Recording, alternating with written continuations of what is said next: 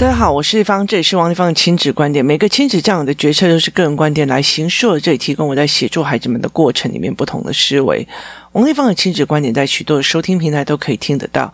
你有任何的问题想跟我们交流，可以在我的粉丝专业跟我联系，或加入我们王立芳亲子观点 Live 社群，跟一起收听的听众交流。想陪孩子书写跟阅读破关，或加入课程，可以搜寻“关关破”或“身先史书”的王立芳线上课程，一起协助孩子们破关哦。今天我们来讲连续的一个议题哦，呃，其实我一直很想要在这个暑假开一到两场的学习动机营哦，的原因在于是因为学习动机营里面有非常非常多的认知的呃角度要看事情，那。呃，这一群孩子，有些人就是断断续续，或偶尔有在工作室里面做一些学习动机的概念哦，可是他并不是一个有脉络的哦。那可是我也没有时间在一个个带哦，所以其实我就会觉得一个营队，然后把它从早上然后到五天这样把它打满这样子，然后让他们一个一个的状况这样很快速的打通，然后因为那个环境里面大家都在想学习动机，所以其实概念营就有办法去帮他们。打通哦，但是一来是因为场地我们找不到，现在台北市所有的呃国中小的呃教室都是不能出借的哦。那第二件事情就是呃，我们原本之前上课的那个地方哦。现在有一个非常大的状况，就是他整个暑假要整修，再加上疫情的概念哦，其实你不是很确定今年有没有办法做。那没有做的话，我其实就会在工作室里面这几个小孩子或者是他们的弟弟妹妹或干嘛先处理哦。要不然的话，我觉得接下来的问题一定又是我嗯讨没有得修哦。所以其实我觉得在那个整个概念里，我我会去做这一块的事情哦。那这个孩子。断断续续有学的一些所谓的学习动机的概念，学习是什么？学习在干嘛的一些概念，包括什么学习术啊，干嘛的没有。然后包括他有阅读文本哦。可是这阵子其实到这个四年级的过程里面，因为他其实就很忧郁哦，然后他也曾经转学过。他之前就是有一个老师，就是情绪的处理状况并不是很好，就有点就是呃，他过了所谓的比例性原则，就是一些小小的事情，那老师那个疯狂的脾气，真是让人家有点吓到。后来就是呃转学了，可是最近他又开始觉得说。上学是很无趣的事情哦，然后他常常会就是，例如说早上第一件事情就要把联络簿写一写，抄清楚，然后呃写好，然后要交作业，他就会开始不交作业，然后忘记交作业哦，就是明明有写，但是他不交，或者是他不写联络簿哦。那后来就是一直在处理这种所谓直接，怎么不写啊？你今天要记得交哦，你今天要怎样怎样怎样。然后后来其实到了很后面，呃。就是有一天，他忽然他妈妈就问他说：“那你为什么不写联络簿？”他就讲了一句话说：“我觉得联络簿这些东西都在刁难我。就是写完了以后，我回家不是还在面对这些功课，全都在刁难我。那个时候，呃，老师就是跟妈妈约谈。后来我就跟他讲说：那就不要让他去学校了。我就说那就不要让他去学校。然后我就说你就先让他停学吧。哦。”结果他就真的是停学，然后接下来就没有去学校。那他们其实一群小孩就是同一个学校，那学校非常非常有趣哦，就包括他们学习的方式哦，包括英文学习、数学学习方，都让我觉得非常的耳目一新的，就觉得非常的赞叹这样子。那为什么？因为他们会开始讲那个 facts and opinion，就是个人观点还是思维还是什么的。然后他们在很多的议题里面，他其实加入了很多的思维的素养的。概念哦，我觉得做的非常非常的好哦。但是他不用去学校，第一天跟第二天我遇到他的时候，他就很开心哦，因为觉得每天都没事做哦。大你们这么的倒霉，都还要去学校还写作业哦。然后一刚开始在就非常非常的开心哦。然后呢，接下来哦，他后来就觉得说，嗯。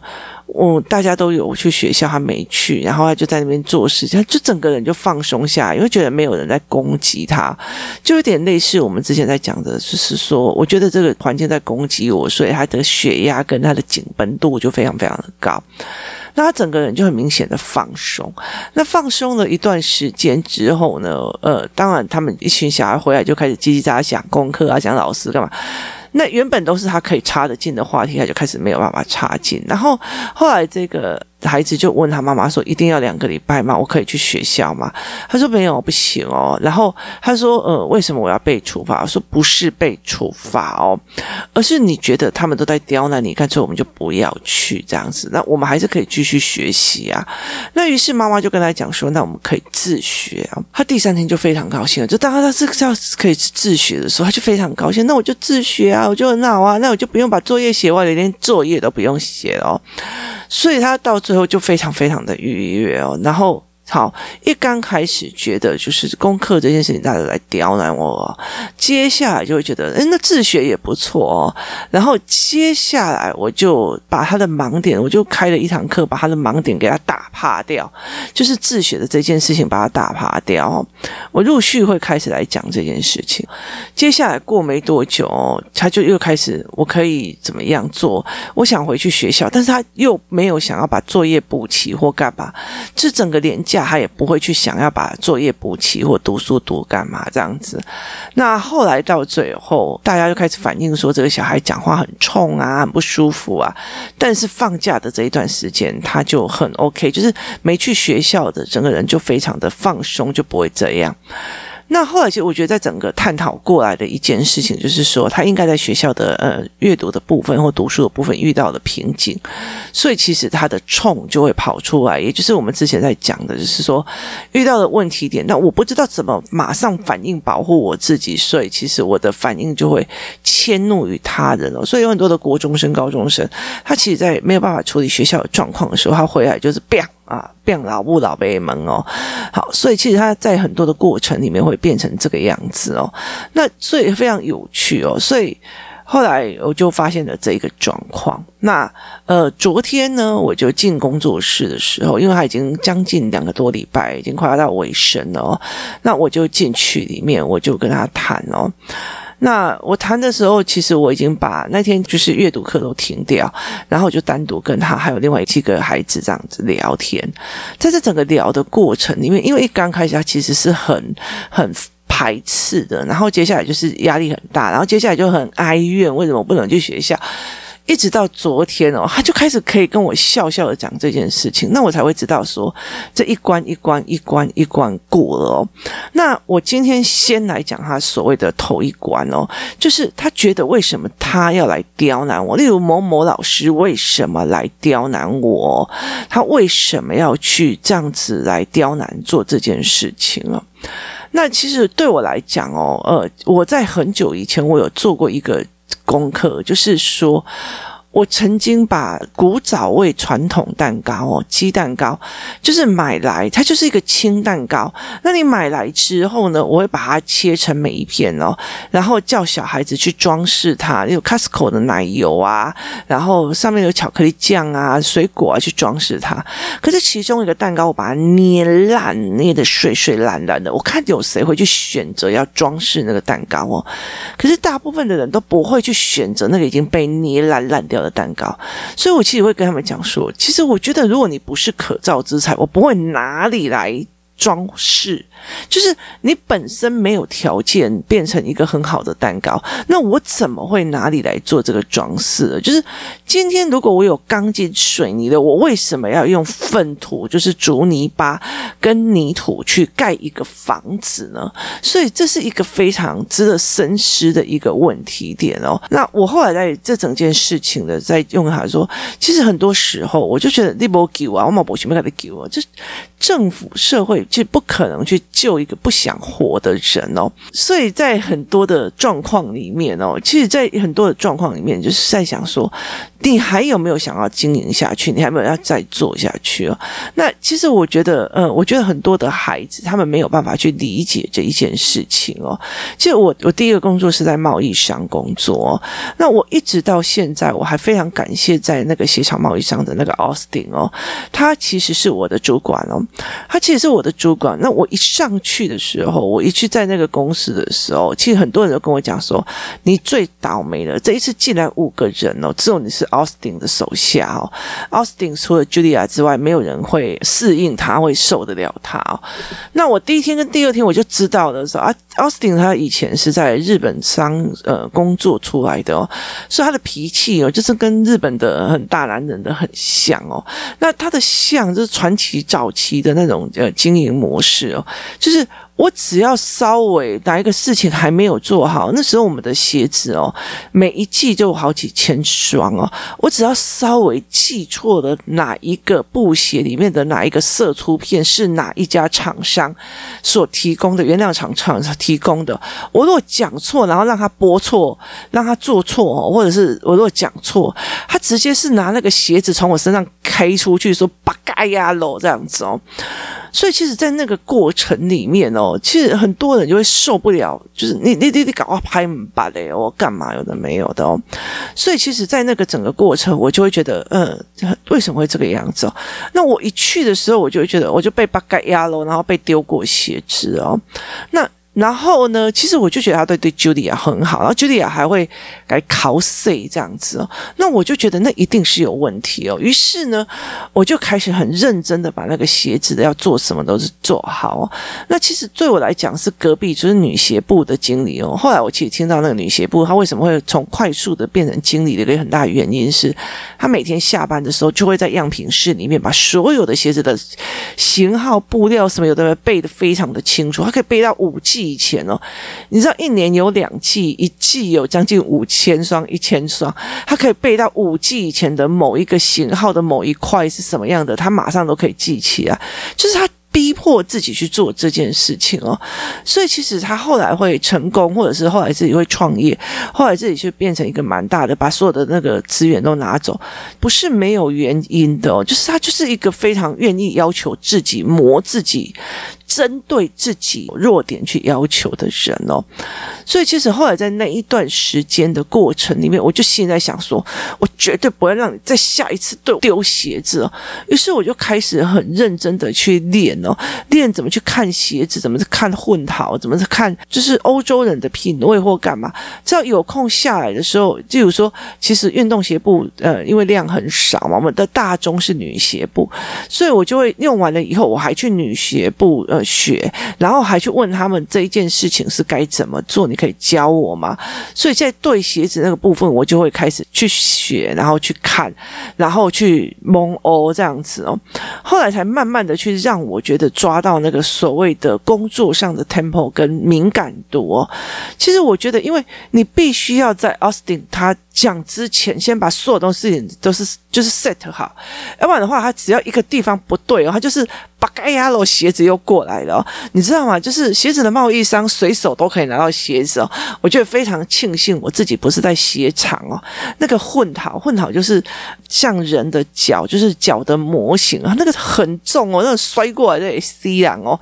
所以其实，在那整个过程里面，我觉得包括就是后来创业之后，我在看很多的年轻的一代，或者是在看很多的人，不知道说年轻一代老的也有，就是他们在做事的方法跟他们在做事的美感，或者是啊，我就不会啊，那你就要就是或者是。嗯，哪个地方都没有一个一个教我，就是很多时候是你的敏感度、你的思维模式、你的盘面的东西，你要做完了以后，你才可以赶快去弄。像我们这种可以单工作业的，就是一个人什么事情都要学，什么都是要做完的时候，就很懒得教人。为什么？因为你赶紧走，还紧那种感觉就会非常非常的快哦。所以后来其实我觉得在这整个过程里面，我觉得真被针对吗？其实我也觉得没有哦。我后来在那个过程，我却我非常非常感谢我。第一个主管是这么难搞，这么会。我的那个主管哦，所以那时候以前那种把该要让让让让让，后来到最后我们是反而变成一个非常好的朋友。我会变成跟 Julia 一样，有的可以跟他开玩笑，有的笑他说：“拜托阿斯汀，你把衣服穿好好不好？阿斯汀那个怎样怎样啊，不要那么没水准好不好？就是就是你其实会去跟他聊这些或者干嘛，就把他当成一个呃，就是爸爸或者是干嘛在聊天哦。所以其实我觉得在那个整个过程里面，我被训练的模式是这样子哦。他觉得你是可造之材。如果我今天一个八嘎呀路，加上一个鞋子，嗯，你就就是不会，不对，温柔，然后就走了。我抱歉，那就代表你也不是可造之材，快滚哦！因为这个工作，这个产业不需要一个千金大小姐过来这边哭给人家哭可怜哦。所以其实后来我可以理解这件事情。那时候后来阿斯汀他在讲这件事情的时候，他在讲说。我干嘛要娶一个小姐，然后那哭哭啼啼的，什么事情都不能做？我一定要第一天或第二天把该腰给他打下去，我就试试看这个人到底是要爬起来，还是要哭着走回家哦。所以其实后来我就跟他讲说：“那你真的很倒霉，因为记得那时候我刚进去的时候，那个跟我另外一个女生，她就很快的就宁愿调去别的单位哦，因为。”奥斯汀，他就看到他都有摔鞋子哦，那老板就直接跟他讲，总经理就直接跟他讲说，你不要再把小姐吓走了，一天到晚都在帮你替你应征人哦，然后呃一呃奥斯汀是最难搞的哦，可是其实后来我再去跟在在聊的过程里面，就是其实在，在呃鞋厂或在任何职场里面，其实我们都是在高压的在做一些快速的职场跟呃成效的一个东西哦。那你如果哭哭啼啼的，你什么都不做，然后哀哀嚎嚎的，对我们来讲，你就是一个拖累工作的事情哦。那我们为什么要去做这件事情哦？所以很多的时候，我们就会觉得说，这件事情是让我觉得非常非常美颂的哦。那美颂的一个很大的一个原因在于是什么？就是呃。不爽的原因就是我不需要去养你这一个，就是我不需要去教你的，你教不起，你弄不起来哦。所以后来其实我会跟呃这个孩子在聊，我说其实我可以定义他在针对我，我也可以定义他在训练我。这个东西是我自己怎么定义的哦。那你给我责任哦，跟不给我责任是差很多的。其实我我常常跟工作室里面或者很多的妈妈在讲哦。就是如果有一个呃很大的案子，例如说这个是一个澳洲的一个美国的一个非常大的一个订单哦，然后他必须要做非常多的去跟人家提案啦，去跟人家干嘛啦，所以我们要争取这个大客户哦。好，这个时候大家就开始分辨了，来呃那个行销的部分找 A 哦，然后 B 哎来你负责那个问一下材料仓还有没有货，C。你来讲一下哈，呃，看一下怎样怎样，然后看到第一是说，呃，嗯，好，你算了，你不用说，好，然后一，然后哎，你等一下，你那个财报把它弄出来哦，我们看看我们这次利有没有利润。好，于是大家开始工作，只有第一个人在那边旁边摸来记走哦。我说你真的能受得了大家？晾着就不让你做事，因为你会搞烂事情，所以就晾着。他说不行，那我就说对，你又不愿意别人给你功课做，你又不愿意别人不相信你写得完作业，所以不给你功课做。到底人生是怎样啊？所以我就跟他讲一件事情，是说你到底呃为的背后目的是什么？在很多的过程里面。台湾有很多的父母也是这样，我们觉得哦，那个小孩会很有压力呢，那个小孩会很有压力呢。那讲的好像哦，我的小孩以后想要当老板，我的小孩以后想要做什么，我想要他有美好的前途。但我告诉你，我跟你讲，在 top 的那些人都是在承受资金的压力、行为的压力、竞争力的压力，那些都有。你以为蔡英文他在做所有的决策里面没有压力，没有一天到晚被干掉？我们今天昨天还在讲说权责划分的东西啊，就是你搞不清，像我。问一些国小生，我就说，你告诉我，因为我们今我们在做一个呃语言教材，那个语言教材是 A 有 B B 有 A，我们要不去让他们看所有的权责？我就问他说，国小学生，例如说你是台北是 A A 国小，请问一下，如果台风天要来了，决定你要不要上课的人是谁？然后他们就说，哦。决定我们要上课是蔡英文啊？为什么？还是教育部啊？为什么？好，所以他不知道全责的人是谁，所以我们会乱骂人哦。所以我后来就跟他讲说，可是那个下决定的人又会是谁哦？那后来其实在这整个过程，然后才会知道，哎呀，原来小孩不知道教育局，教育局隶属市政府。那为什么又隶属于市政府？是因为他才可以。就地质疑哦，所以他完全没有办法理解，就随便的，就是政府的，就是怎样的乱骂。就我觉得很有趣的一件事情哦，其实很多时候在看那个脸书啊、IG，很多酸民在骂人，你就觉得说，你要不要去把那个中央政府组织图哦搞清楚哦，不要什么事情都骂蔡英文哦，或者不要什么事情都骂行政院哦，这是非常有趣哦，是只是你不喜欢他们长成那样子而已哦。但是在骂的过程，只是让你觉得说你没有那样的概念，所以你今天会觉得说。那蔡英文会来计较说你们针对我，你们干嘛？没有嘛，因为他就是个总统，他就是必须要去承担很多的事情哦。他当然需要在很多的位置里面，就是要承受压力、责任跟判断干嘛的，所以其实必须要去做这一块哦。那。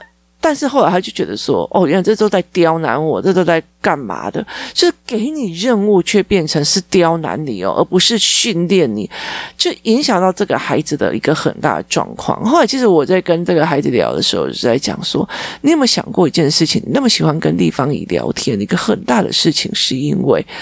我经历的比你们父母多很多，我经历的事情，我搞怪的事情，我去全世界乱跑乱玩的事情，比你们的父母多很多，我被骗的，我被呃重伤的，我被害的，我被倒钱的，我被所有的事情做的，我比你们的父母多非常的多，而这些东西变成我现在你们觉得对我非常好奇，对我觉得非常有趣，觉得对我非常呃想不通的，或者是很多事情的好奇的呃引导的时候，其实是因为我。治愈过这么多啰里啰嗦、死里巴烂的事情，变成了现在的我，而变成一个有涵养的我。你会觉得说，很多人想要问我事情，很多人想要干嘛？是是因为我经历了很多，我处理的很多，我做了很多，我承接下来很多你所谓的刁难。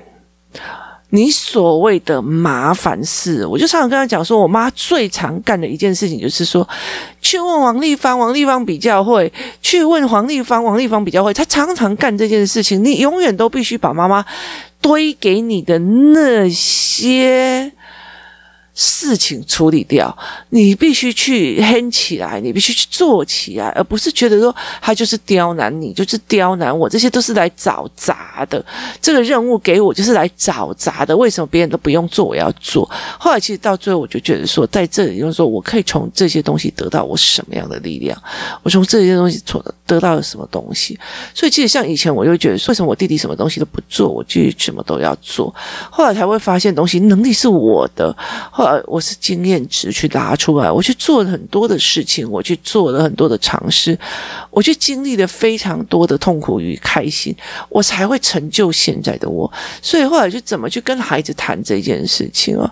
因为我觉得很多的父母其实很少跟孩子谈自己的经历跟呃委屈或者什么事情，所以他们会认为觉得他们就比较倒霉，就被刁难哦。那其实我后来也在跟爸妈讲，后来就。呃，协助孩子以后，我就跟妈妈讲，我就把妈妈叫来，也把妈妈念了一顿。我说：“你以后。”拜托你，你不要再用这样子的口头禅，就是别人在跟你讲你的儿子的什么状况，说对呀、啊，就是怎样啊，他的脾气就是怎样。好，不要讲就是怎样哦，就是对哦，原来他有这个状况，我要想办法怎么引导他，我要想办法怎么改变他的认知哦。所以其实到最后就是你那啊，他的个性就是怎样，我也觉得很烦。他的个性就是就是这个语气是就是让自己觉得。你这个孩子来刁难我，你这个孩子来刁难我，你来找我麻烦。那你不是觉得说这个孩子遇到现在的状况，我应该要协助他去怎么帮忙，怎么协助他，而是他就是这样啊，他就是怎样。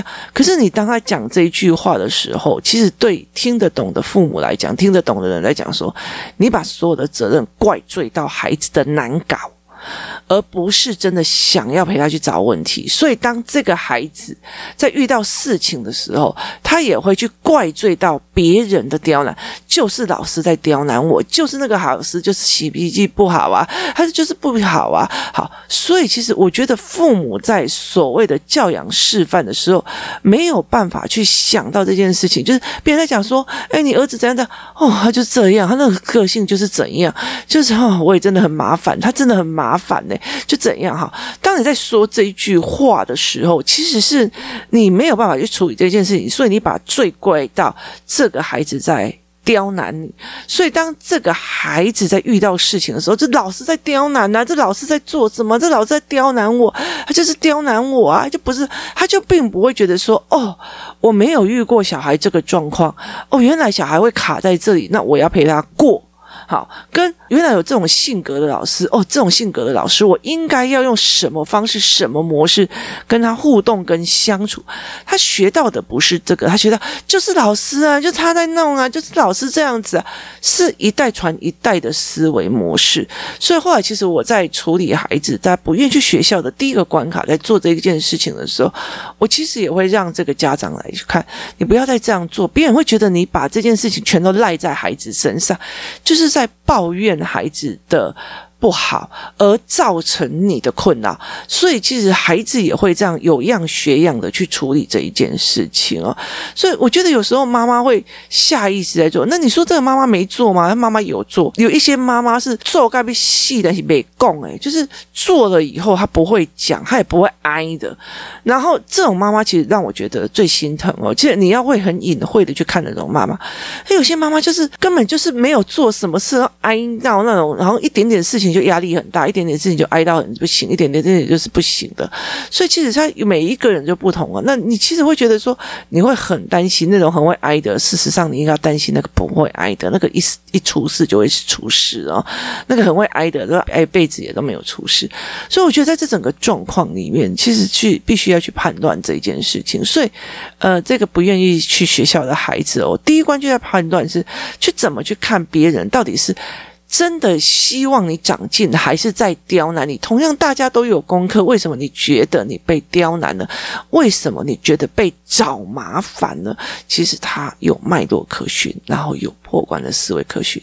怎么去带领孩子去看？例如说，我打字哦，以前要不是什么什么什么老师硬逼着我一定打字打怎样，我今天不会打成这么快哦。要不然的话，我的手跟不上我思考速度，我就没有办法成为一个书写作家。